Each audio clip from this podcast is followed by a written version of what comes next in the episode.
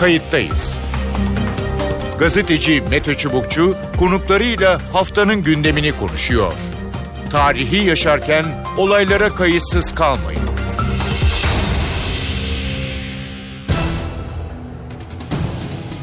İyi günler bir kayıttayız programıyla daha karşınızdayız. Tarihe ışık tutmak ve olan biteni anlamak için önümüzdeki yarım saat sizlerle birlikte olacağız. Ben Mete Çubukçu. Güneydoğu bir süredir hareketli. Çözüm süreciyle birlikte bölgede hakim olan sessizlik son birkaç aydır bozuldu gibi. Gün aşırı taciz ateşleri, yeni karakolların yapımına yönelik kitlesel protestoların haberleri geliyor. Son olarak Türkiye kaçırılan ya da başka bir ifadeyle PKK'nın dağ kadrosuna katılan ya da giden çocuklar meselesini konuşuyor. Aileler çocuklarının kaçırıldığını, PKK ise ortada bir zor kullanma olmadığını özgür iradeleriyle örgüte katılım olduğunu söylüyor. İşte sorun da burada başlıyor. 18 yaşın altında bir birey iradesini sağlıklı kullanabilir mi? Etki altında kalmadan örgütün dağ kadrosuna katılabilir mi? Kandil'e e, gidebilir mi? E, BDP'li Selahattin Demirtaş bu hafta içinde ailelerle görüştü. Onları ziyaret etti. Kandil'le görüşüp çocukların yani 18 yaşın altındaki bireylerin geri gönderilmesi için çalışılacağını söyledi. Kayıttayız bu hafta kaçırıldığı ya da kendi iradeleriyle e, gittiği ifade edilen ya da iddia edilen çocuklar meselesini ele alacak, e, ele alacağız. İki konuğumuz olacak. Konuklarımıza bağlanmadan önce 1989'da kabul edilen Birleşmiş Milletler Çocuk Hakları Sözleşmesi'ne bir bakalım isterseniz. Taraf devletler 15 yaşından küçüklerin çatışmalara doğrudan katılmaması için mümkün olan tüm önlemler alacaktır diyor. Yani bu yaşlarda çocukların bir şekilde bu tür durumlara dahil olması normal olarak yasaklanıyor. Çok uyulmasa da. Kayıttayız. Konuyu iki konuyla birlikte ele alacak. Konuğumuz AK Parti Diyarbakır eski milletvekili Abdurrahman Kurt. Ee, Abdurrahman Kurt hoş geldiniz yayınımıza. Hoş bulduk, iyi yayınlar diliyorum. E, kayıttayız da bu hafta malum o Diyarbakır'da e, eylem başlatan e, çocuklarının geri getirilmesi talebiyle uzun süredir e, belki uzun yıllardır görmediğimiz farklı bir tarzda eylem yapan e, aileler var. E, siz Diyarbakırlısınız, eski milletvekilisiniz, e, sorunun en yakınında olanlardan e, birisiniz. E, uzun yıllardır görmezdik. Belki problem vardı hep e, bu problem. Ama aileler çok fazla dışarıya çıkma ya da e, bu tür bir taleple seslerini yükseltme e, yükseltemezlerdi ya da yükseltmezlerdi. Ne dersiniz? Şimdi tabii bu olay olunca benim aklıma benim öğrencilik yıllarımda daha giden arkadaşlarımın aileleri geliyor. Hı hı. Biz İstanbul'da öğrenciyken işte daha çıkanların ailesi gelirdi buraya. Uzun uzun böyle sokaklarda dolaşırlardı, arkadaşlarını bulmaya çalışırlardı. Hiçbir haber alınamazdı falan. Hı hı. Ama devlete gitmek akıllarına gelmedi. Çünkü devlet zaten o konuda yakaladığını infaz eden, işkenceye e, sokan, çok böyle gaddarca uygulamalarda bulunan bir devletten bahsediyorduk. Hı hı. Dolayısıyla devlet alternatifi veya toplum alternatifi yoktu. Çünkü topluma da baktığınız zaman Kürtler bölücüydü. İşte dış mihrakların kandırdığı kitlelerdi. Ve dolayısıyla anlaşılmadığı bir topluma derdini anlatmanın faydasını görmüyorlardı. Hı hı.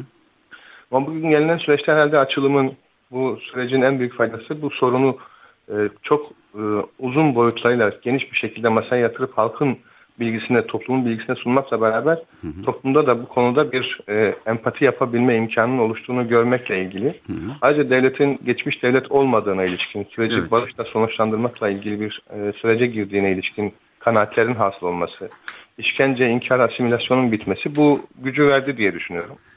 Yani kendilerini ifade etme e, zemini ve güveni geldi mi demek istiyorsunuz? Evet kesinlikle bu bir kere çok önemli bir parametredir. Hı hı. E, eski devlet tamamen düşmandı, bulduğu yerde infaz ediyordu, işkenceye sokuyordu, ajanlaştırıyordu ama bugün insanlara sadece bu işi bitirin ve biz sizi anlamaya hazırız diyen bir toplum ve bu ana da buna da ayak uydurmaya çalışan bir devletle karşı karşıyayız. Hı hı. Dolayısıyla burada bu savaşın anlamsızlığına ilişkin bu noktada hani varlık sorunu o günkü boyutuyla aslında Kürtler açısından bir varlık savaşıydı bu. Evet. Varlık savaşının bugünkü geldiği evre ise eşitlenme savaşı, eşitlik savaşı, eşitlik mücadelesi demek daha doğrusu mümkün. Ve bu demokrasiyle olabilecek bir şey. Evet. Ve bu anlamda çocukların savaşlarda hala katlediliyor olması ve birilerini katletmesini insanlar kabullenmiyorlar. Evet. Ve özellikle bu anlamda bu e, istenen fedakarlığın e, getirisiyle kendilerinden aldıkları arasındaki uçurumun farklılığı onları bu eylemlere itiyor. Peki. Dolayısıyla bu, burada bu, bunu, bu, bu medeni cesaretin oluşmasına ilişkin sosyolojik zeminle de bağlantılı düşünmek lazım diye. Peki e, hemen daha somut e, sorularla devam edelim. E, şimdi eylem yapan ailelere e, baktığımda çocukların işte 13, 14, 15 yaşlarında olduğunu e, söylüyorlar. E, nedir sizin? Yani çocuklar e, kaçırılıyor mu? E, yoksa gidiyor mu? Yani bir zorlama mı söz konusu yoksa çocuklar bir şekilde e, özeniyor e, ya da e, ikna oluyor. Bunlar, Nedir bunların, bu durum? Bunların arkadaşlık grupları içerisinde heves ettiklerini düşünmek de mümkün. Hı hı. Ee, ama bu bir süreçten sonra bir psikolojik baskı, mahalle baskısına dönüştüğünü görmek de mümkün. Hı hı.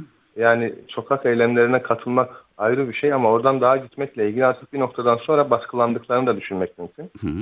Dolayısıyla bunların çok böyle birbirinden ayırt edilip e, bir kategorize edilmesi çok zordur. Hı hı.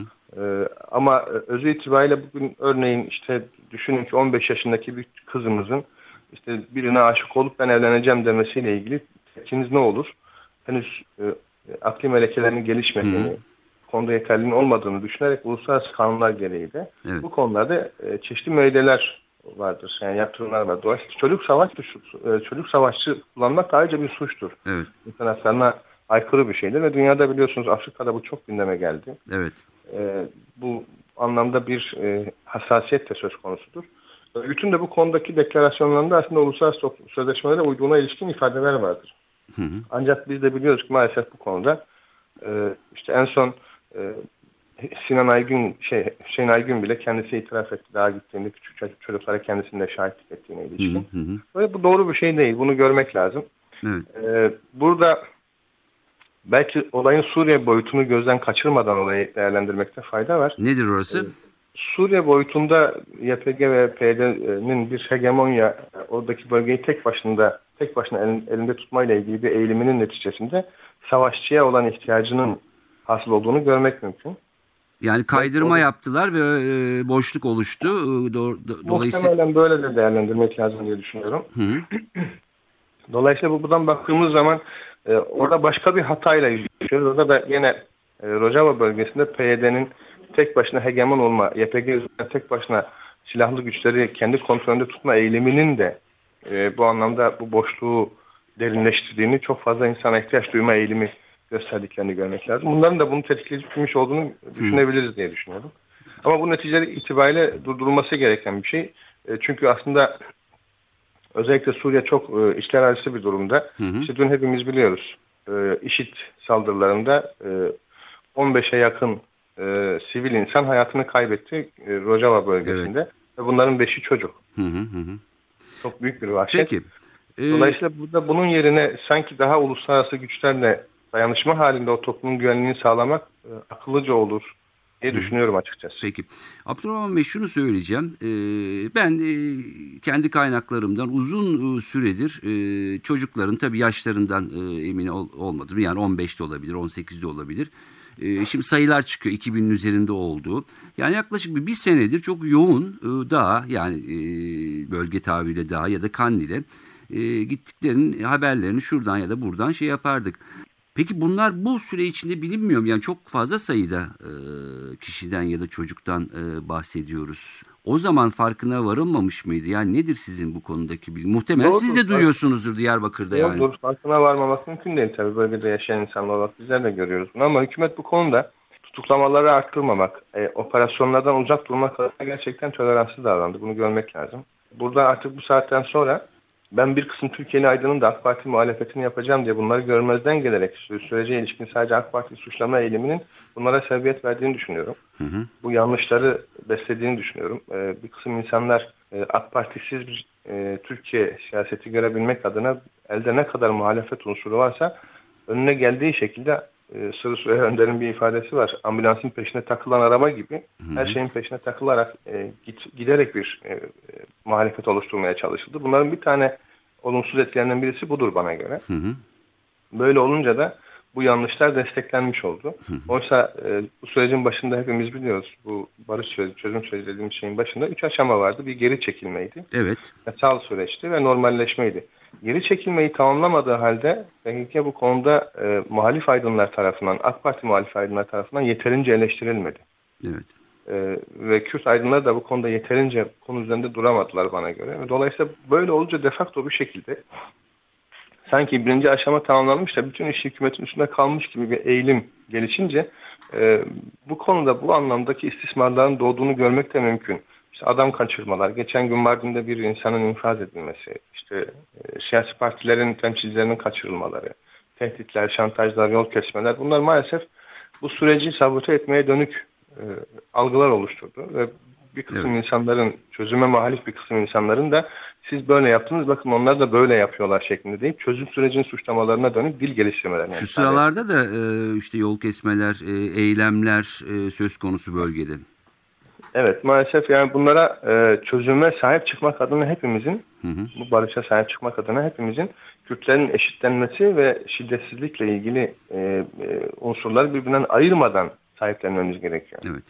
E, tabii ki yani şimdi e, benim önümde e, yasal çerçevesi de e, var ama ona da e, gerek kalmadan e, özellikle 15 e, yaş, 18 yaştan evet. küçüklerin özellikle. Ben şunu biliyorum mesela bir kısım insanlar diyorlar ki dağdan inişleri durdurmadan e, efendim çıkışları durduramazsınız. Hı hı. Şu anda dağdan inişlerle ilgili hiçbir problem yok. Onu size çok net söyleyebilirim. Hatta örgüt içerisinde şu anda şöyle bir problem var. Hı hı. E, dağdan geri kaçanlara ilişkin infaz yapılıp yapılmayacağı tartışılıyor. Hı hı. Çatışma başlarsa yapılacaklardan bir tanesi bu infazlar. Hı hı. Çok sayıda dağdan geri dönüş var. Evet. Aynı zamanda.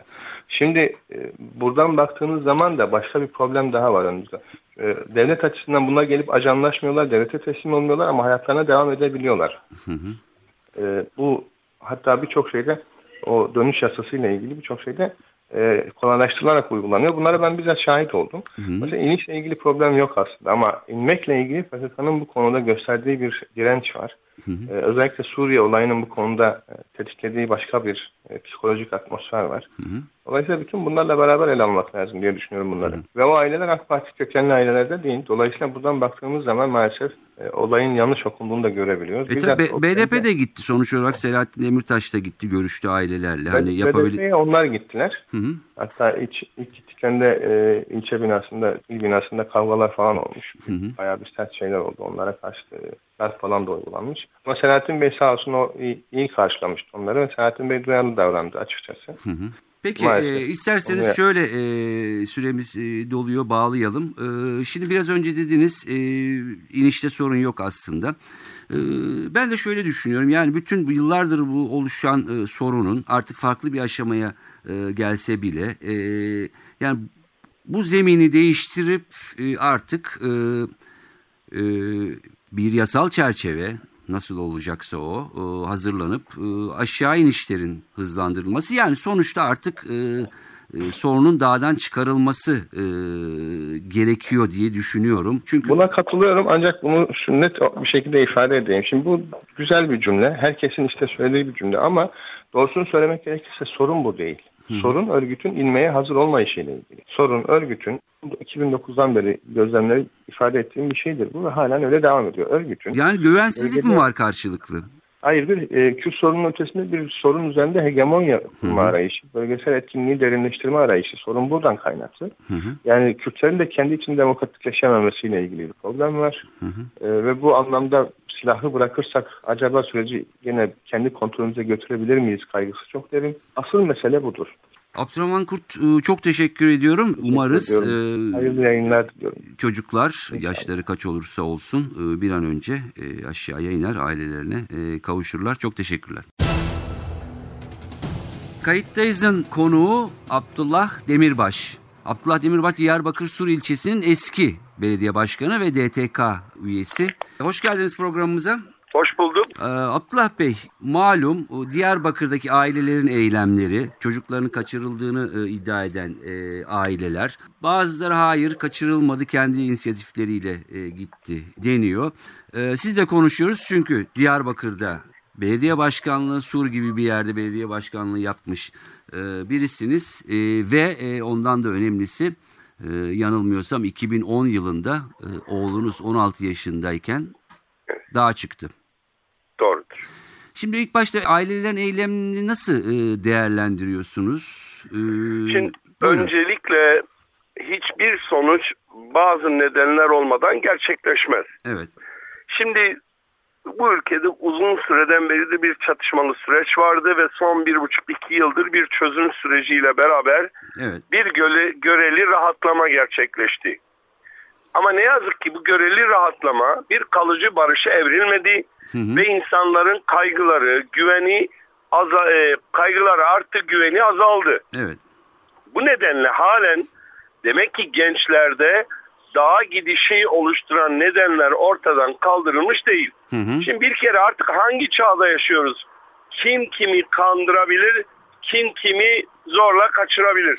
Bu kadar bilgi ve iletişimin geliştiği bir çağda artık insanların anlık birbirleriyle ilgili bilgileri aldığı bir çağda Hı hı. insanlar artık birbirini e, bu kadar kandırmaları gibi bir e, söylemde bulunmak, bilimsel gelişmeleri, teknolojik gelişmeleri çok dikkate almamak gerek. Ama- Elbette ki insanlar birbirinden etkilenir. Çok küçük değil mi bunlar Abdullah Bey? 15 yaşında, 14 yaşında çocuklardan bahsediliyor. Şimdi ben şunu söyleyeyim.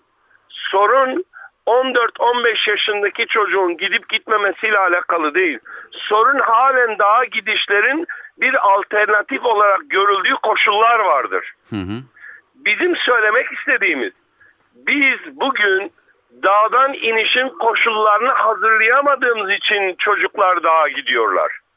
Demek ki siyaset kurumunun bir acizliği var. Şimdi bugünkü eğitim sistemi çok çarpık. Okullarda çok yanlış şeyler ve çok yanlış ilişkiler var. Uyuşturucu kullanma yaşının 10-11 yaşına kadar indirgendiği bir durum var. Hı hı. Sosyal, ekonomik, kültürel çarpıklıkların geliştiği bir şey var ve gençler duygusal veya bilinçli bu tür durumlara tepki gösterip çıkış yolunu daha gidiş olarak görüyorlar. Bir boyutu budur. Yaşanan toplumsal olaylarda Hı hı. siyasetçilerin tutuklandığı, siyasetin bir umut olmaktan çıkarıldığı bir süreci yaşıyor. Hı hı. Halen siyasetçiler cezaevinde, bütün siyasetçiler bırakılabilmiş değil. Halen düşüncesini söylemek, bazen bir gazeteci olarak eleştiride bulunmak bile işten çıkarılma sebebi olabildiği bir dönemde Hı hı. elbette ki gençler bunları görüyor ve bunlardan etkileniyor. Peki. Bu nedenle halen daha çıkışın koşulları ve nedenleri ortadan kaldırılabilmiş değil. Bizim hepimizin çabası bu ailelerin bu durumun ötesinde bütün dağa gidenlerin indirileceği koşullar yaratılmalıdır. Bugün siyaset kurumu bu anlamıyla aciz kalmıştır. Bugün Türkiye'de mevcut iktidar istediği yasayı çıkarırken neden halen demokratik siyasetin gelişmesine yönelik adımlar atmıyor ve yasaları değiştirmiyor? Artık o gücü de var ve karşısında direnebilecek bir güç de yok. Peki. Kendisini eleştiren gazetecilerin bile işten çıkarılma korkusuyla artık eleştiremediği bir durum da var. Şimdi artık neden biz bugün çocukların daha gidiş koşullarını ortadan kaldıracak yasal düzenlemeleri yapmıyoruz? Peki. Şimdi e, açıkçası şunu düşünüyorum. Yani çocukların oraya e, götürülmesi ya da gitmesi ne e, karşı çıkıyorum ama e, bir zemin yani artık dağdan inişin e, yasal zemininin hazırlanması e, gerekiyor ki dağa çıkış artık olmasın. E, bu konuda e, fikrim e, bu. Ancak şunu e, söylemek istiyorum. Şimdi e, 18 yaşındadır, 18 yaşının e, üstündedir. E, diyorsunuz kendi inisiyatifleriyle, etkilenmeyle ya da işte e, bir takım nedenlerden dolayı e, çıkıyorlar 14-15 yaşında ama e, sonuçta bunlar çocuk. E, uluslararası yasalara göre bu tür bölgelerde olmaması e, gerekiyor. Mesela e, PKK niye bunları e, geri e, yollamıyor? Yani nedir bilginiz? Çünkü sizin de e, oğlunuz. Şimdi ben benim oğlum 16 yaşındaydı ve lise 3 öğrencisiydi.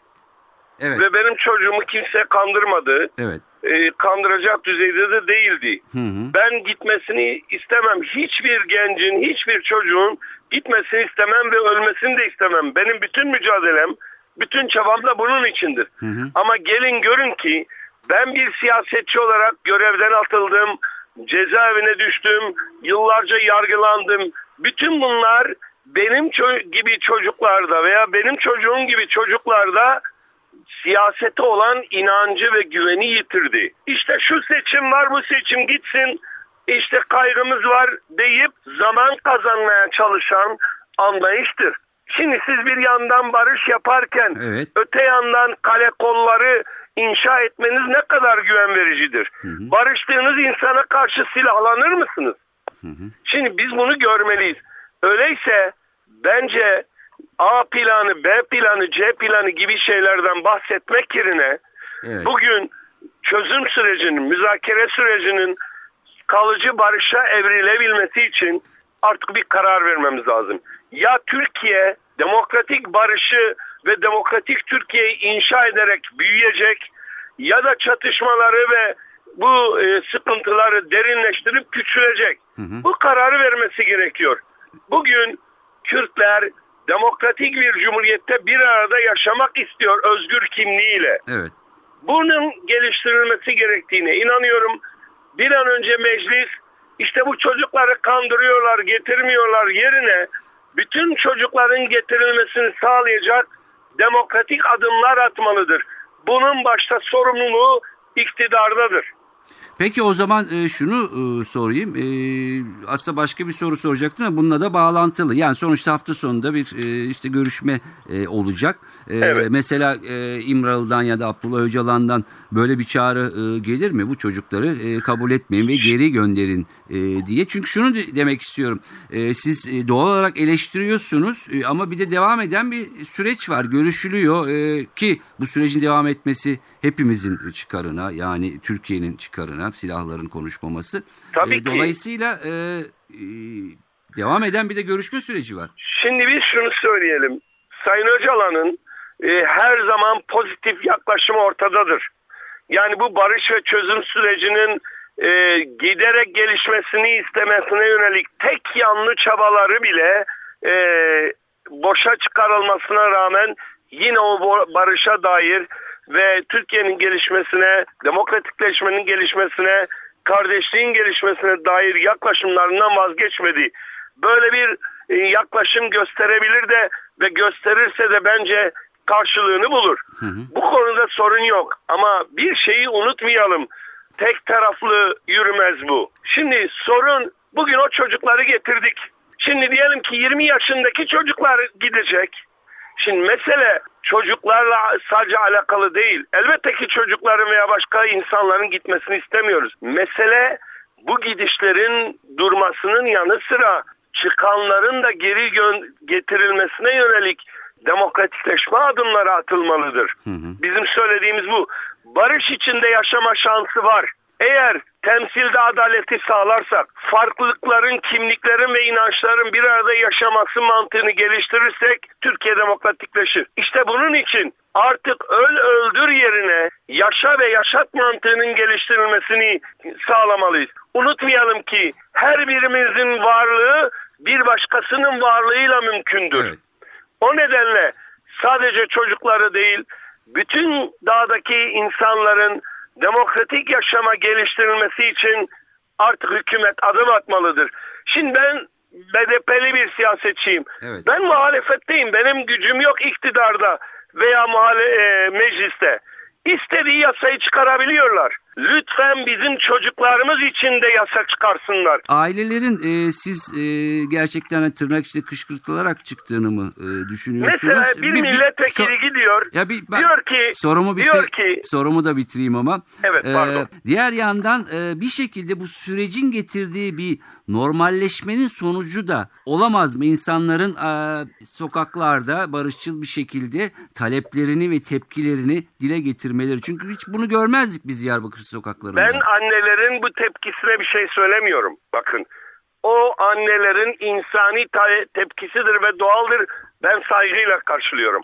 Ama mevcut iktidarın milletvekillerinin gidip ya işte bunların çocuklarını bırakın ama bir başka milletvekilinin kendi kızıyla gitmesini istemek.